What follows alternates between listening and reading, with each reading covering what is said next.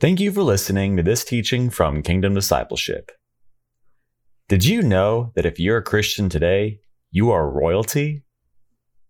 Very few of us will ever understand what it's like to be true royalty in this world.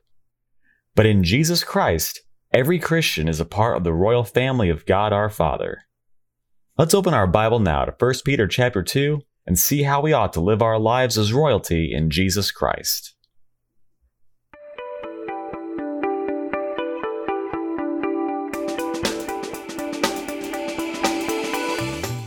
Well, good morning and welcome to another teaching.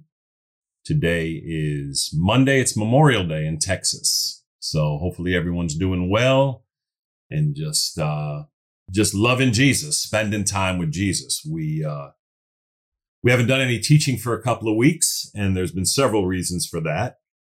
Um, for those who watch on, uh, on YouTube, you'll notice that we have a whole new studio. Um, I have a uh, Kingdom Discipleship is just blessed with a just a hardworking, uh, diligent, and gifted production uh, team. Um, Stephen, who oversees all the production, is just is amazing.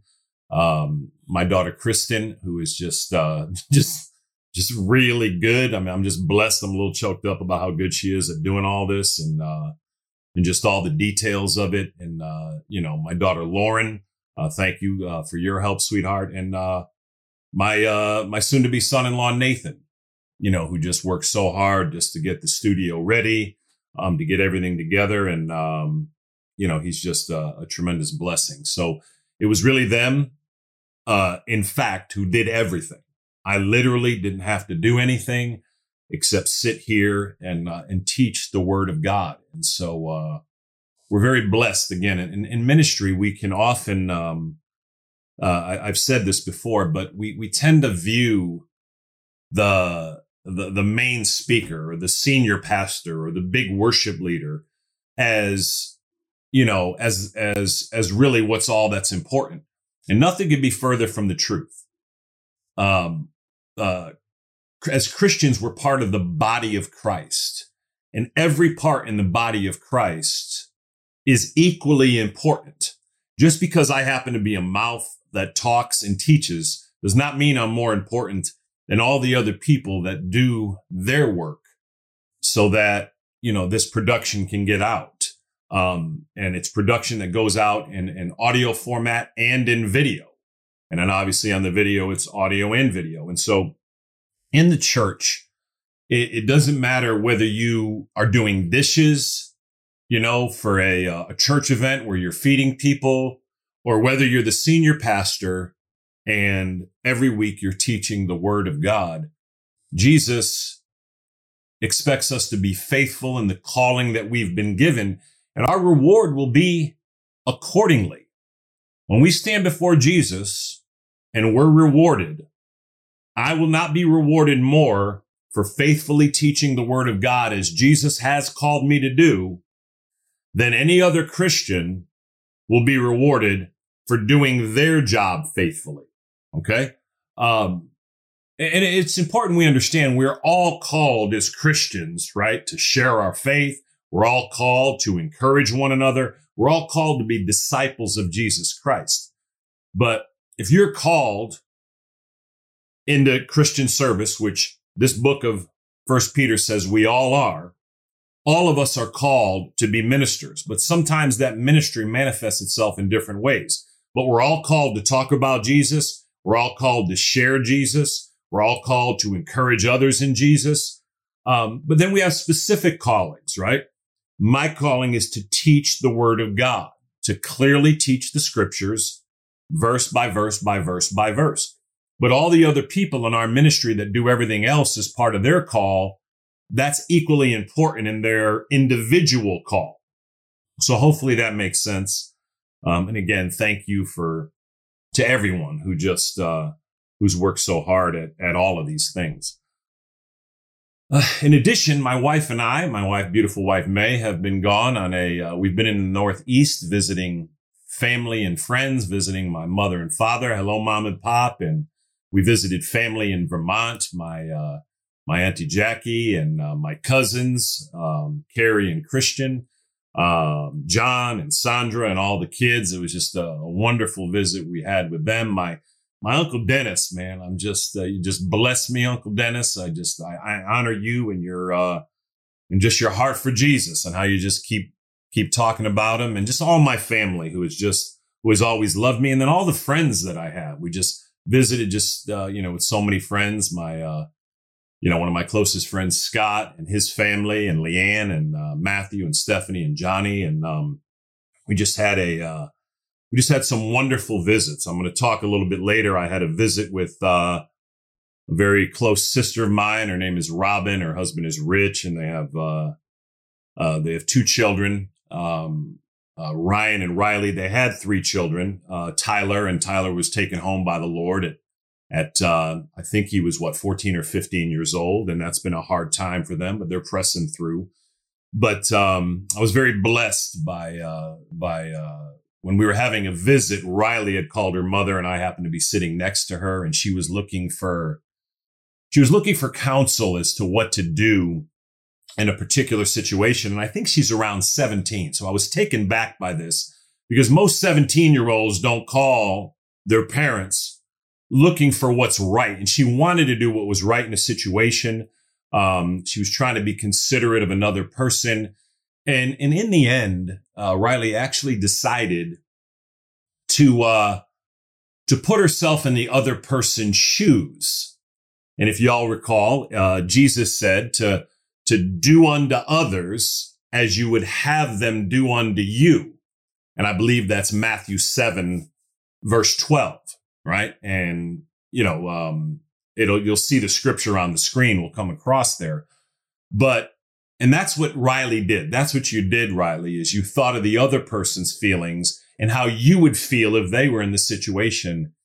And, uh, that was just, it just really blessed me. It really blessed me that you looked for counsel. Um, it was, I was blessed on how your mother had said, um, your mother and I were sitting there and how your mother said, you need to make your own decision.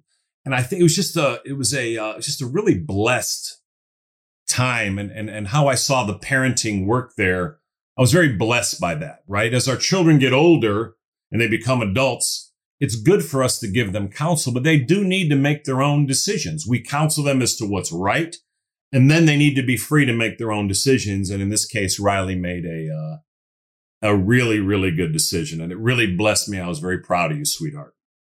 So we just had uh, there was just tremendous times. I mean, the just candidly, uh, the Northeast is a hard place. I mean, it's a uh, you know we live here in Texas and, you know, I'm kind of in this Bible bubble wherever I go. And then you go to another place in the country or in the world and, and you find that, you know, things aren't the same. They're really not the same. But I mean, I had just some wonderful times. I had a, uh, you know, again, I went to my dentist and I just want to, I just say thank you again to my sisters Amber and, and Megan. And I just appreciate you guys and just, uh, just, just being able to talk about Jesus, you know, um, at a dentist's office over in Berlin, Connecticut is just a uh, just a blessing. I uh, I met a woman at a uh, at a Chinese restaurant where my wife and I were getting uh, getting takeout food, and I believe her name was Pat, and we prayed together. And again, Pat, I thank you for your family's service to our country, and we continue to pray your blessing, Father, over her children, and just we had had a uh, you know just just a wonderful time. So um, just just a, a really, you know, it, it was a trip where we were continuing to minister and do as the Lord would have us to do. It was, uh, it's just not easy, you know, just, just trying to be led by the Spirit of Jesus Christ. But, uh, it was just a blessing for my wife and I. So appreciate everybody who is hospitable to us. We just love you guys. And, uh, thank you, Jesus. Happy to be back. We're just blessed with the new studio. And so today we're going to discuss First Peter 2, um, we're going to do verses 9 through 12, continuing through the book of Peter. I'm going to go ahead and read them, and then we will pray and we will invite Jesus into our time. First Peter 2, verses 9 through 12. Verse 9, but you are a chosen people, a royal priesthood, a holy nation, a people belonging to God that you may declare the praises of him who called you out of darkness into his wonderful light. Once you were not a people, but now you are the people of God. Once you had not received mercy, but now you have received mercy. Dear friends, I urge you as aliens and strangers in the world to abstain from sinful desires which war against your soul. Live such good lives among the pagans that though they accuse you of doing wrong, they may see your good deeds and glorify God on the day he visits us. Thank you, Lord Jesus. Father, we love you. We bless you and we thank you. We thank you for the living word of God. We thank you for our Bible, Father. We thank you that we have the word of God to direct us and encourage us and correct us, Lord. Father, we praise you and worship you. Above all, Father, we thank you for the Son of God, our Lord and Savior, Jesus Christ, our only Master and King. Jesus, we worship you and we thank you and we praise you. Holy Spirit, we ask you to lead us and guide us now as we open the scriptures. We thank you for the living word of God. We ask you to give us eyes that see and ears that hear. In Jesus' name, amen and amen. Thank you, Lord Jesus. Thank you, Lord Jesus. All right. Verse 9. But you are a chosen people, a royal priesthood, a holy nation a people belonging to God, that you may declare the praises of him who called you out of darkness into his wonderful light. We talk about this, right, Uncle Dennis? How you break a verse. You just don't read a verse in your Bible and just keep rolling. Okay. It's good to stop. Now, where would you break this verse up? Okay. When you're studying your Bible, Scott, you want to break the verse up, right? You want to see now you could see it. It kind of separates itself, right? Here's the first part. But you are a chosen people, a royal priesthood, a holy nation, a people belonging to God. That's the first part of the verse. 1 Peter 2 verse 9. The second part of the verse. That you may declare the praises of him who called you out of darkness into his wonderful light. So you see how in, in those two pieces of the verse work together and they all form verse 9. But this is how you study your Bible. This is how you you just think about it. I've told you before we we you take a scripture in the Bible and you pull it apart and you think about it and you meditate on it and we really study it to see what the Lord is is trying to teach us in the verse, right? What what are we to take from this verse? So verse 9 says you are a chosen people, a royal priesthood. Peter already said in chapter 1, okay, that we are chosen by God the Father. Okay. You are a, a chosen people. God the Father actually chose you and I that we might know him in Jesus Christ. Okay. And the consequence of that choice. Okay. And if you'll give your life to Jesus Christ today, I try to say this in most messages. If you're a Christian today, you are chosen by God the Father to be in that position. And as a Christian, he says you are a royal priesthood, a holy nation, a people belonging to God. What is a Christian? A Christian is someone who is completely and only trusting in Jesus Christ for the forgiveness of their sins and the salvation of their soul right now. Okay. Now, the Bible says in Romans 10 13 that everyone who calls on the name of the Lord will be saved. Okay. Now it's not the words that save you. It's Jesus Christ that saves you. Okay. But a sinner's prayer, right, is, is a, is a tool that's used for you to invite Jesus Christ into your heart and to be the Lord of your life. Okay. But a Christian is someone who understands number one, that they are sinful and that they need a savior to save them from their sin. And there's nothing they can do about that. Okay. The Bible says all human beings are sinful and fall short of God's standard. And, uh, you know, they'll put up the scripture there, Romans 3.23, that every human being has sinned and falls short of God's glory or God's standard. And because of that, we need a savior. Okay, so a Christian, first of all, understands their sinfulness, understands they're hopeless, understands there is no other way to have their sins forgiven, to come into relationship with God the Father as your heavenly Father, and to ultimately go to heaven when you die than Jesus Christ. In John 14, 6, Jesus declared from his own mouth, I am the way, I am the truth, I am the life. No one comes to the Father except through me. Okay. It's stated by Jesus in his own words that only in Christ can your sins be forgiven. Can you have a relationship with God the Father as your heavenly Father and ultimately go to heaven when you die? A Christian is someone who understands that, has put their faith in Jesus Christ, is currently trusting in Jesus Christ as their only hope, right?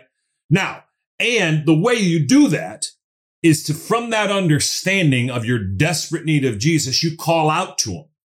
Have you called out on Jesus today? Do you understand? Are you convicted that you're sinful and you need a savior and that you call out to Jesus and say, Lord Jesus, I confess I am a sinful person. I know that I cannot save myself. Jesus, I believe you lived a perfect life for me and died a perfect death for me. And I believe you are alive and risen. And therefore, Lord Jesus, I call on you now and ask you to come into my heart. I ask you, Jesus, to be the Lord of my life and to save me from my sin and to bring me to heaven when I die. Lord Jesus, I place all my faith and hope and trust in you alone to save me and to be my everlasting Lord and God. Now, the words don't save you. It's Christ that saves you from your sin. But it's by praying and calling on him and, and where you truly mean it in your own heart and you know your need for him, your desperation for him. That's how you get saved. That's how your sins are forgiven. Again, by you trusting in Jesus and relying on him as your only savior. So if you haven't called on Jesus today, do it now. Do it today. Give your life to Jesus Christ and trust him and rely on him as your only savior and Lord and hope. And again, that prayer I just did, you can use that as a model. Again, knowing it's not the prayer or the words that save you.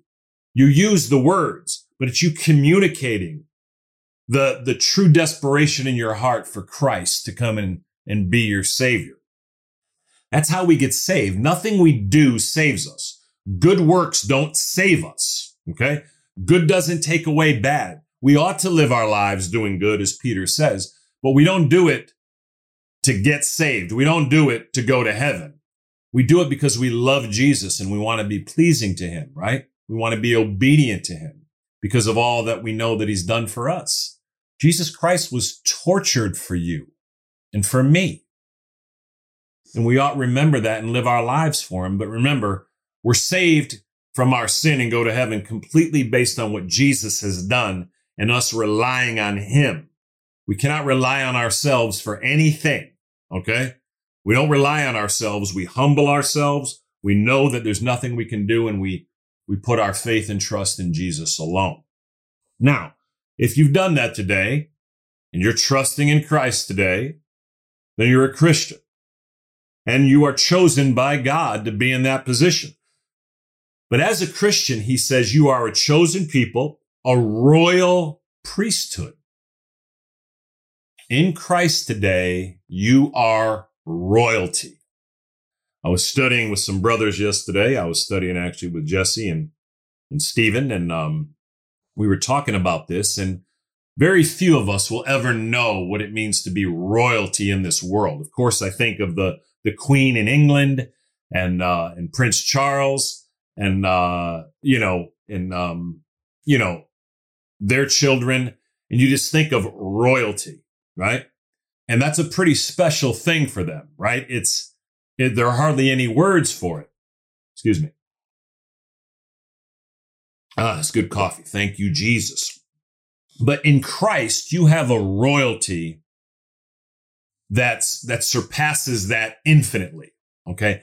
In Jesus Christ, every Christian here is called a royal priesthood. So not only are you royalty, you're a priest.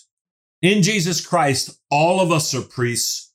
All of us are ministers. Now, that's not all of our vocation being a minister, a pastor, a priest happens to be my vocation. Okay. But every single true and genuine Christian is a priest for Jesus Christ. And as you see, it's going to say in the, in the second half of the verse what your duty is as a priest, right? You are royalty. We really don't understand the position we have as Christians. Very few Christians understand the incredible privilege it is in Jesus Christ that you are royalty. You are royalty. As I said, the vast majority of us in the world are just common people. In, in Christ, you are royalty before God. It's a pretty incredible, encouraging position, right, Jason? And it says you're a royal priesthood. Okay. You're a minister of Jesus Christ. You're a, a priest of Jesus Christ. He says you're a holy nation, a people belonging to God. You're his property. In Jesus Christ, you are owned by the Holy Trinity. That's exciting news. He owns you. He takes responsibility for you and for me. But you are a chosen people, a royal priesthood, a holy nation, a people belonging to God. And now look, he's going to give the purpose for that or the outworking of that or what, what that should cause. That a people belonging to God, that you may declare the praises of him who called you out of his darkness into his wonderful light. As a Christian today, if you're in Jesus Christ today, if you're trusting in Christ today, and you have his name, you call yourself a Christian or a Christian because you're part of Christ. Your job is to declare the praises of Jesus. It says, who called you out of darkness into his wonderful light. Do you have a habit, Corinne, of praising Jesus? Auntie Jackie, are you declaring the praises of Jesus on a daily basis? Is the name of Jesus on your tongue on a daily basis? The reality is for the vast majority of the church, regrettably, we're not a whole lot different than the, than the world, Riley. Regrettably, the things that come out of our mouth, Robin, are often not the praises of Jesus. Oftentimes, the things that come out of our mouth are, uh, are things that we ought not speak, right? As human beings, even as Christians, we use our mouth in ways that are, uh, that are reprehensible. And, and I confess I have myself. And Jesus, I, I do ask you to forgive us where the, where the habit of our lives is not to use our mouth in declaring your praise and declaring your goodness, Jesus, and declaring in all that you've done for us, but we often use it in ways that are sinful, where we, we say things we ought not to about people where we ought not to. And we ask you to forgive us, Lord Jesus. Help us, Holy Spirit, to declare the praises of our Lord Jesus Christ. It says he called us out of darkness into his wonderful light. If you're not in Jesus Christ today, you're in the dark. You're not a Christian today. If Jesus is not living in your heart, the Bible is clear that you're in the dark. You don't see anything. You don't understand anything. I know it seems hard, but this is what the scripture teaches. It's only in Jesus and through Jesus that we can see anything, that we can understand anything that anything makes sense. It's only in Jesus that we have revelation of anything. Okay. If you're not in Jesus Christ today, you're in complete darkness and you don't understand anything. You're in desperate need of Jesus to save you from your sin, bring you into relationship with the Holy Trinity, Father, Son, and Holy Spirit. And then from there, it says you move into his wonderful light. And when the lights are on, then you can see and the, and life begins to make sense to you. That's why I'm always saying, and it's our job as ministers to tell the world, you don't have Jesus in your heart today, he's your only hope for everyone. Whatever it is, 8 billion people in the world, every single person needs Jesus, and you ought to give your life to him this day. Personally, I wish you would so Jesus could come back. In 2 Peter 3 verse 9, it says that the reason Jesus hasn't returned is he doesn't want anyone to perish, but everyone to come to repentance. The Bible ends with the apostle John saying, amen, come Lord Jesus. And I pray Jesus comes before this recording is done. But it said he's patient. So all y'all who have not received Jesus today, selfishly, I'd like you to do it today so Jesus could come.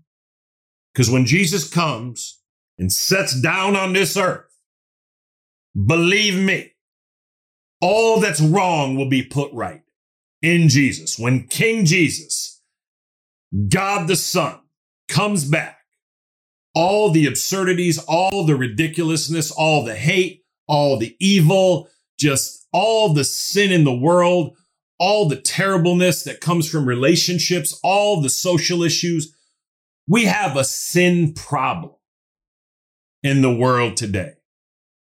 Every, every problem is a manifestation of the sin problem. Okay. Racial problems at their root are not racial problems. They're sin problems. Inequality at its root is a sin problem. And Jesus is the only hope. Only in Christ can racial issues, racial divides, inequality, and every other injustice in the world be solved. Only in Jesus. It says it in the Bible. It's only Christ that can set these things right. And as we live for Christ in this world, as Christians, it's our job to be at the forefront of these issues. But we have to declare it can only be in Christ. Without Christ, nothing can be handled. Nothing can be fixed. Racial issues cannot be fixed. Social injustices cannot be fixed. Nothing can be fixed because you're in the darkness. If you're not in Christ, you can't see anything. We need Christ and then we need more Christ. As Christians, we want to walk with Jesus more deeply and intimately. And in these ways, we can bring healing to not only the United States, but to the whole world. But we need Christ. That's just what the Bible teaches. We all need Jesus. Verse 10. Once you were not a people, but now you are the people of God. Once you had not received mercy, but now you have received mercy. If you're not in Christ, the Bible says you're not, you're not a people. Okay. You're just aimless. You have no direction. Okay. Uh, the, the knowledge of the world and humanity is the only revelation you have. And that's, that's a sad place. Verse 10, once you were not a people, before they came to Christ, Peter's saying, and consequently, before we come to Christ, we're not a people. Okay. We're aimless. We're human beings that are going around with no direction in darkness. But now you are the people of God. In Jesus Christ, you are the people of the triune God, Father, Son, and Holy Spirit. Thank you, Lord Jesus. Give your life to Jesus today if you haven't. And in that, in Jesus, you will be the people of God. I mean, there's nothing greater than that. This is not controversial. This is not intolerance. It's the greatest love ever. I mean, Jesus has invited us all into this, right? The famous verse, John 3 16, for God so loved the world that he gave his only begotten son that whoever believes in him shall not perish, but have eternal life. Remember, eternal life is not just a quantity of life, Scott, but a quality of right, life, right, Matthew? Once you had not received mercy, but now you have received mercy. At the foundation of it all, human beings need mercy from God. Mercy, the definition of mercy is when we do not get punishment from God that we indeed do deserve. That's mercy, right, Tom? Before you come to Christ, you have not received mercy. The Bible teaches that all human beings are desperately sinful, desperately and completely sinful. And as such, we're in desperate need of a savior. That's why Jesus came. That's why he came into the world, was born of a virgin, lived a perfect life, died a perfect death, and rose from the dead the reason the Son of God, God the Son, entered the world was because we needed mercy. We're helpless. We need the mercy of our God because the truth is we deserve eternal punishment. All of us. Oftentimes we get caught up in thinking we're better than other people. At the foot of the cross, every human being needs Jesus. We are all desperately sinful and we all need Christ. We all need mercy. If you're not merciful, if you don't have a lifestyle of mercy, that's because you don't understand how much mercy you have received in Christ or how much mercy you really need. The more we understand how much mercy God has had on us, the more merciful we will be. Jesus said in the Beatitudes in Matthew 5, blessed are the merciful, for they will receive mercy.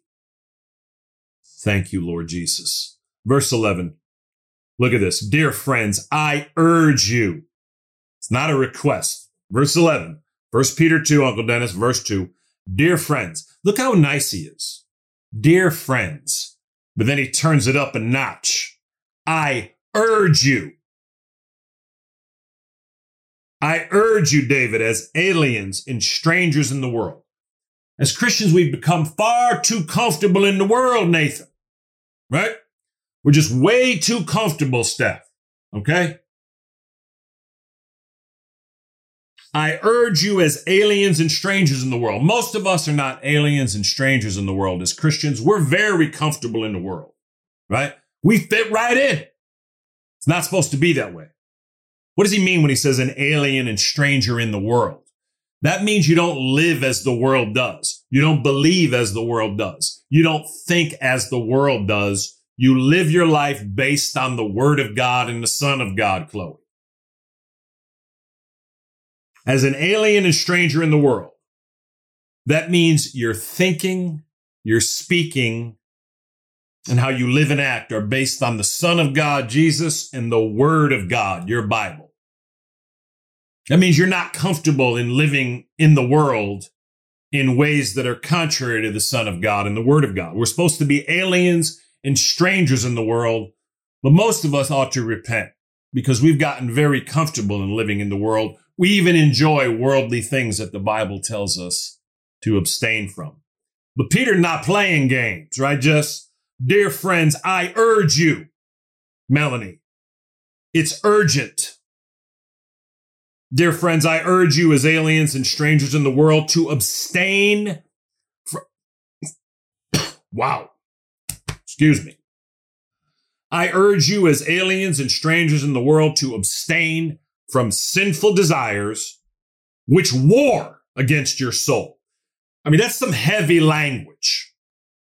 Why is Peter using such heavy language? You know, in most churches today, we hear beautiful messages that God loves us, and that is certainly true. Our Heavenly Father does love us so much, He gave Jesus. But at the same time, you know, the Bible is filled with language that's, that's very firm and it's equally loving, but it doesn't feel that way. Peter wants you to know, he's, he says it's urgent for you to abstain from sinful desires. If you're in Christ today, you obviously recognize that there are still sinful desires that you have. You desire things that the Bible says not to, right? If you're not married today, right? And the Bible defines marriage as between a man and a woman, okay? Um, if you're not married today, we, and you still, you know, you know, you have desires to have sexual intimacy, um, whether it's heterosexual or homosexual, it's no different in the Bible. The Bible calls them equally sinful desires, and Peter tells you to abstain from that, to not do it. Just as a side note, one is not better. One is not worse. Okay. If you're living today in immorality, right? If you're a man and you're having intimacy with a man or a woman and you're not married to a woman, it's sinful. Okay. Sexual intimacy, the Bible says, is inside a marriage.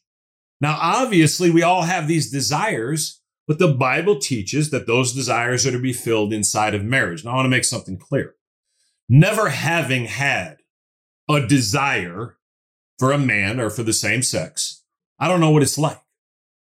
I don't. So in no way am I being judgmental. But this is what the Bible teaches, right? I don't know what it's like.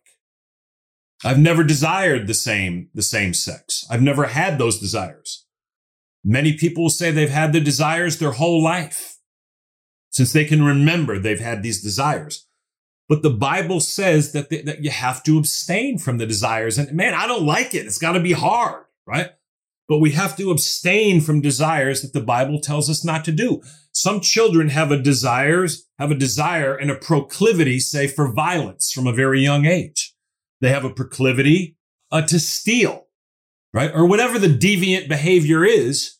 And in a similar way that we, you know, we, we correct those children and say, you know, it's not okay for you to indulge the desire for violence or for stealing. In the same way, when we have sinful desires that go against the word of God, we have to abstain from them. And again, I, I, can't pretend to understand what certain people's sinful desires are. I don't know what that's like. Having never been tempted, I'm not going to speak as to what it's like to have to abstain from it, but it is what the scriptures say and it means it's for our good. And if we'll do that, or you'll repent where you have indulged in sinful desires today, I want to make it clear whatever the desires are, right? There are countless desires. You can have desires for money. You can have desires for greed. We have, we have overwhelming desires, uh, in lust, right? Um, we, we need to abstain for them and repent where we are giving in to sinful desires, whatever they are. And it starts in our thoughts. And we need Jesus to help us. And if we'll do that, you will find that your relationship with Jesus is more meaningful. Look at the language he uses. I urge you to abstain from sinful desires. Look at this, which war. This is a war, which war against your soul. As I was studying and preparing for this, you know, sometimes we've seen sinful desires, you know, um, can manifest, you know, in our physical body, right? You know, let's say we, we eat too much and we're gluttonous, right? Or let's say we smoke cigarettes or drink too much alcohol, right?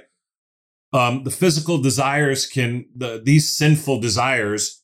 Now, again, the Bible doesn't say it's wrong to have a drink, but when you're getting drunk, right, it is having a negative effect on your body. Smoking cigarettes does have a negative effect on your body.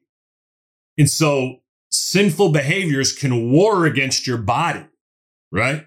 Um, when we have sexual intimacy outside the will of God, there are all kinds of diseases you can get, right? They war against your body, but, but here Peter says they war against your soul. We often don't see that. It not only wars against and it can cause problems in our physical body, it causes problems in our soul. Hmm. Have mercy on us, Lord Jesus. Help us. Help me, Lord, to abstain. Help us one of all, one and all to abstain from sinful desires which war against our soul. And finally, verse 12. Live such good lives among the pagans. A pagan is anyone that worships anything except Jesus. Okay. If you're not a biblical Christian today in worshiping God the Father, God the Son, and God the Holy Spirit, the triune God is clearly revealed in the Bible, and the Bible says you're a pagan. Whatever the false gods are, whatever it is, any other God. Hindus, Buddhists, Muslims, whatever it is, okay? The scripture says that that's a pagan, okay? Now, I've said this before. Often Hindus, Muslims, Buddhists, atheists, and agnostics often live better lives than we do as Christians. And it's shameful. And I know some. Okay. Now, these people need Christ desperately. Even these people that live, they seemingly live very godly lives, and they do in many ways, but they still need Christ to save them from their sin. It's only in Christ. All human beings are sinful. Look what he says here live such good lives among the pagans oftentimes pagans live better lives than we do as Christians, and there really is nothing in the body of Christ that's more out of place than that. when people who don't even claim Christ live more Christ-like lives than we do, it is shameful to us and it's something we want to repent of. And I mean meaningfully repent. I have, I have to do it in my own life. Again, I know some beautiful people in different parts of the world that I love very much. And for whatever reason are stuck. They don't have the revelation of Jesus Christ today. And it's been shared with them over and over and over and over. And they desperately need Christ. Without Jesus Christ, no one will see heaven. That's what the Bible teaches. I don't even like it. I wish everyone would be in heaven. I do. And everyone can be. Someone will say a loving God would never send you to hell. That's true. He doesn't send you to hell. You make that choice on your own. Choose Jesus Christ today. And these people that I've said that, that are very Christ-like, but yet have not given their lives to Christ, they actually love more like Christ than most Christians do. In Christ, that would explode. If you're living a life today and, and, and you are living a moral and upright life, you'll never know really the potential you'll have in how in infinitely more you'll walk in love and mercy and goodness and forgiveness if you'll give your life to Jesus. And then most importantly, your sins will be forgiven. You'll come into relationship with God the Father as your heavenly Father, Jesus Christ as your Lord and Savior and Master and King. The Holy Spirit will be your guide and counselor and comforter. And all of these gifts that you have will be exacerbated in Christ. Infinitely more will you love and forgive. So give your life to Jesus today, y'all. I beg you. Live such good lives among the pagans that though they accuse you of doing wrong, they may see your good deeds and glorify God on the day he visits us. Jesus is coming back. And you're going to stand before him one day.